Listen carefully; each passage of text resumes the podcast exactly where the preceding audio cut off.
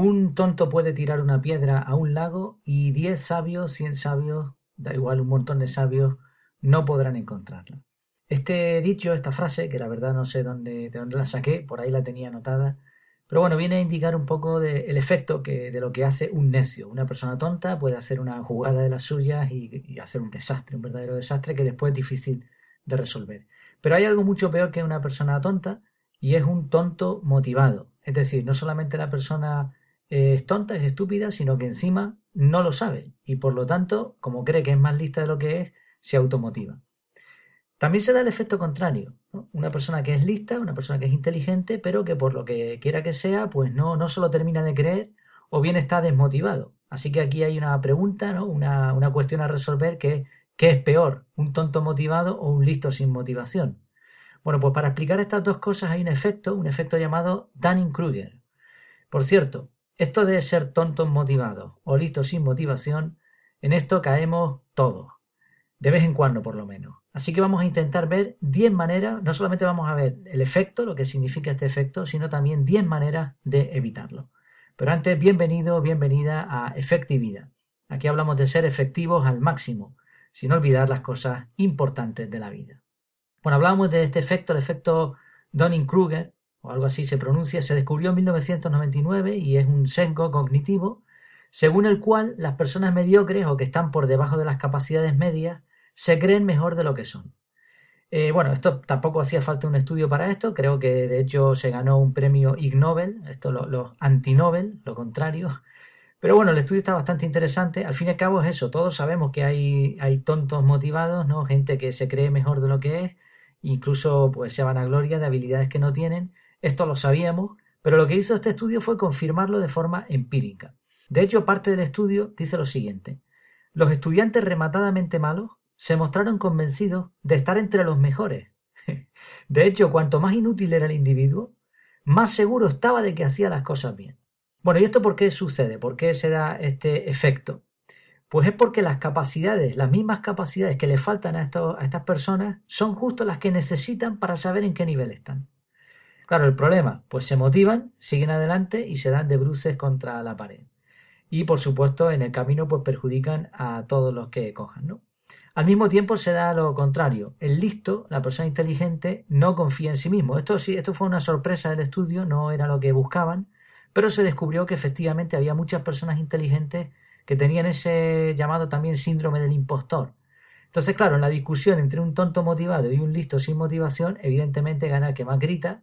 No tiene que ser así, pero al final resulta ser así y gana el tonto, ¿no? Con los resultados que vienen a continuación. Bueno, esto es básicamente el estudio. Aquí no nos gusta hablar de tontos y listos porque de hecho en un capítulo hablamos de las nueve inteligencias, la teoría de las nueve inteligencias, y que en realidad todo el mundo es más o menos igual de listo. Lo que ocurre es que hay diferentes capacidades. A ti se te da bien una cosa, al otro se le da bien otra cosa, etcétera, ¿no?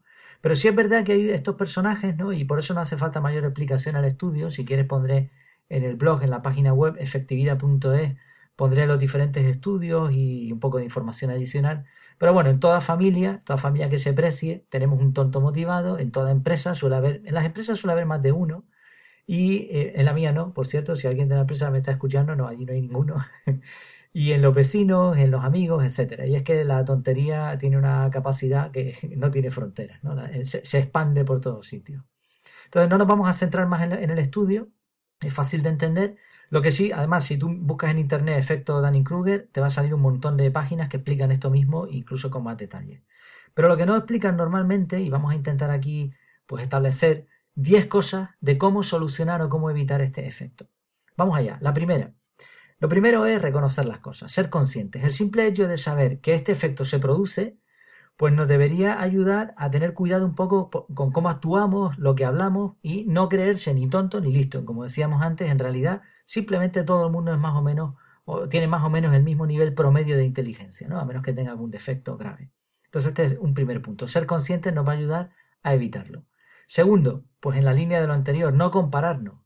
No debemos compararnos con uno o con otro porque a veces incluso el ego nos transforma e intentamos hablar de algo que no sabemos y caemos y pues eso, ya está siendo un tonto motivado. Simplemente intentemos mejorar con respecto a lo que nosotros somos, estudiar más, saber más, mejorar. Bueno, hay un método que probablemente trataremos más adelante, se llama el método Kaizen, que es un método de mejora personal. Tercer punto, las cosas no tienen que ser de una sola manera.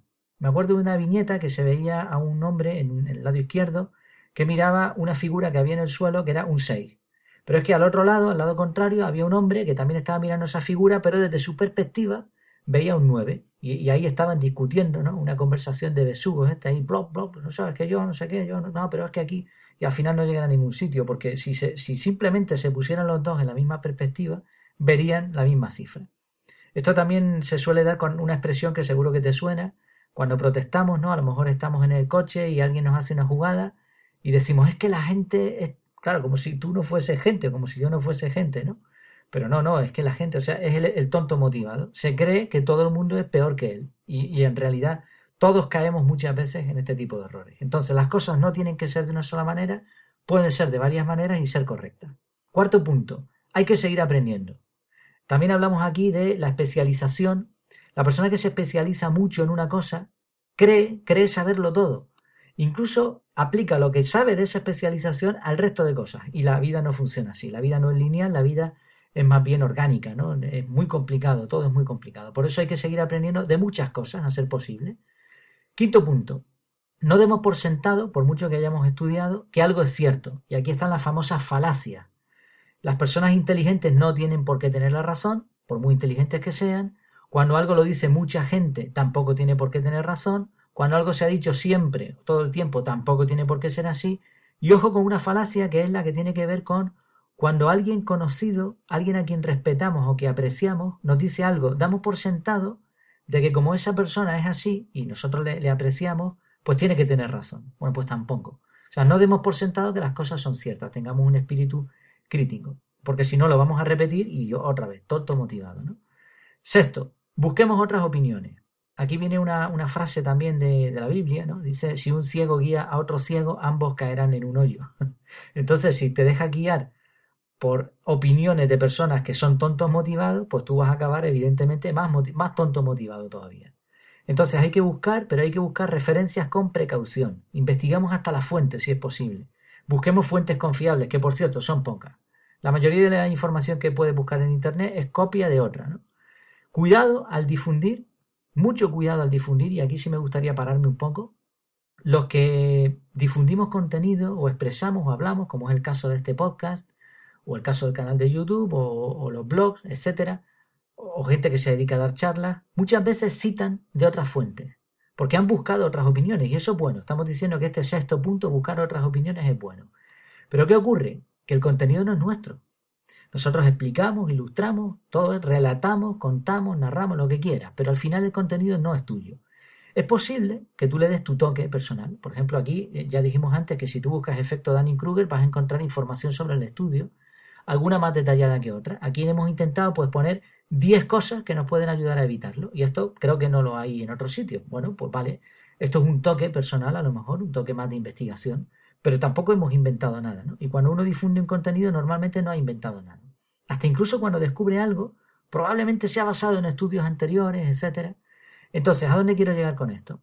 Bueno, pues que tengamos cuidado. O sea, lo que expliquemos, hagámoslo con humildad, ¿no? Con honestidad, con humildad y con modestia, ¿no? Sabiendo cuáles son nuestras limitaciones. Realmente difundir contenido tampoco tiene un gran mérito. Es verdad que uno se hace visible, se, se hace público, por decirlo así, y esto pues se expone un poco a, a tener resultados, pero bueno, tampoco tiene mayor mérito. Mérito tiene una persona que trabaja en una mina quince horas diarias, mérito tiene una madre que está criando a sus hijos sin su pareja porque le ha abandonado, mérito tiene gente que uno no sabe de su infancia y a lo mejor han tenido traumas, o hasta abusos, y sale a la, a la calle con una sonrisa. Pues eso tiene mérito. Mucha gente tiene mérito, pero esto tampoco es que sea una cosa del otro mundo. Entonces, mucho cuidado al difundir, porque tengamos en cuenta que hemos buscado otras opiniones. Y entonces, pues eso, si nos exaltamos demasiado, vamos a ser otra vez un tonto motivado. Vale, nos hemos parado aquí en esto porque también para mí ha sido un ejercicio de reflexión, de introspección, porque a veces uno puede, puede pensar que está haciendo algo grande y hay que bajarse un poco la tierra. Séptimo punto, comprobar las cosas. Hemos dicho buscar otras opiniones, ahora comprobemos las cosas, pero no comprobemos con las fuentes, sino eh, mediante ejercitarlo. Había un recuadro que tratamos hace poco en cómo, cómo expresar un contenido, cómo convencer o algo así era. Bueno, lo pondré en, en la página web. Y, y ahí se veía una infografía muy interesante en donde se veía que aprendemos no al leer ni al ver, sino al hacer. Cuando, cuando hablamos y sobre todo cuando enseñamos es cuando podemos aprender realmente. Entonces las cosas hay que comprobarlas de forma empírica. Estudiamos y después las intentamos poner en práctica. La mayoría de las cosas que verás aquí en Efectividad se han intentado comprobar, o yo las he intentado comprobar, sobre todo pues cosas de organización personal que durante años he ido poniendo en práctica, unas más, otras menos. Octavo punto, no impongamos nuestras ideas. No está mal compartir algo bueno, si conoces algo bueno, compártelo, fantástico, eso está muy bien. Pero, y aquí viene un proverbio bíblico también a, al caso, dice, el que censura a un burlador, tontería por su parte. ¿Qué ocurre? Si tú intentas imponer una idea a otra persona, ya el hecho de imponer ya te está diciendo algo. Probablemente la persona no quiere aceptar esa idea. Bueno, y entonces ¿tú qué haces? Pues le, le intentas persuadir, repites, no, pero es que esto es así, discutes. Y al final, mira, ni te va a hacer caso. Y encima, como es un burlador, porque son eh, gente que normalmente pues no atiende a razones, ¿no? Y tú lo estás notando desde el principio de la conversación, pero sigues adelante. Pues al final tontedad por tu parte, tonto motivado, porque ya no importa si tienes la razón o no.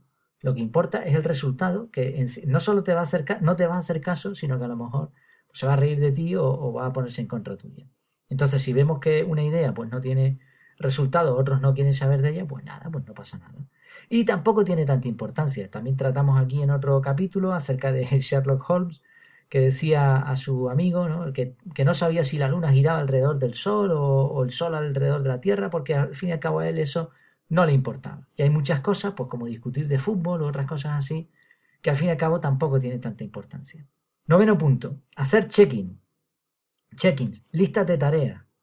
Esto se da en trabajos de riesgo, curiosamente, en trabajos de, de personas muy especialistas, por ejemplo, un piloto de avión.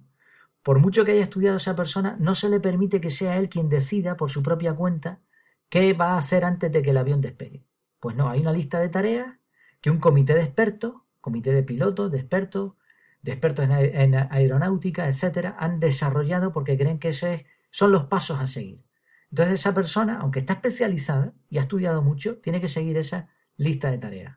Bueno, pues nosotros, para evitar ser tontos motivados porque resulta que lo hemos hecho tantas veces y hemos estudiado tanto que creemos que algo es, no, no, hagámonos una lista de tareas o si es posible, comprobémosla, como decíamos, con los otros puntos, con otras personas y ahora al seguir esa lista de tareas pues nos ceñimos un poco más a la realidad.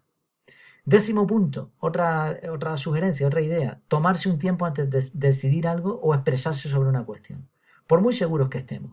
¿Por qué? Porque vamos a dar tiempo a nuestro cerebro, pues a, a las emociones, a tranquilizarse y a tomar una decisión mucho más consciente, porque el, el efecto que se produce es que cuando uno toma una decisión, una decisión eh, normalmente después apechuga con ella. Es decir, yo dije esto, pues ahora para adelante y te conviertes una vez más en un tonto motivado, ¿no?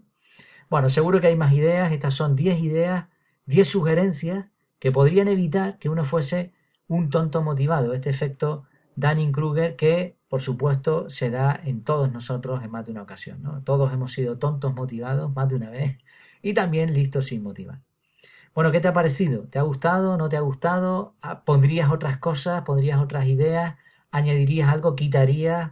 Siéntete libre de decirlo en los comentarios y, por supuesto, si te ha gustado este contenido y quieres que otros lo vean, pues apoya a Efectividad mediante los likes, mediante compartir, etcétera.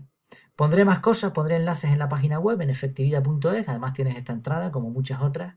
Y para finalizar, antes de despedirme, pues una pequeña reflexión sobre esto de las tonterías. Y es que no es lo mismo ser tonto que hacer tonterías, no es lo mismo hacer el tonto que hacerse el tonto. Y como decíamos antes, todos somos un poco tontos. A veces incluso nuestra pareja o un amigo nos dice con admiración, qué tonto eres, pero qué tonto eres, pero eso con cariño, ¿no? Ay, qué tonto eres.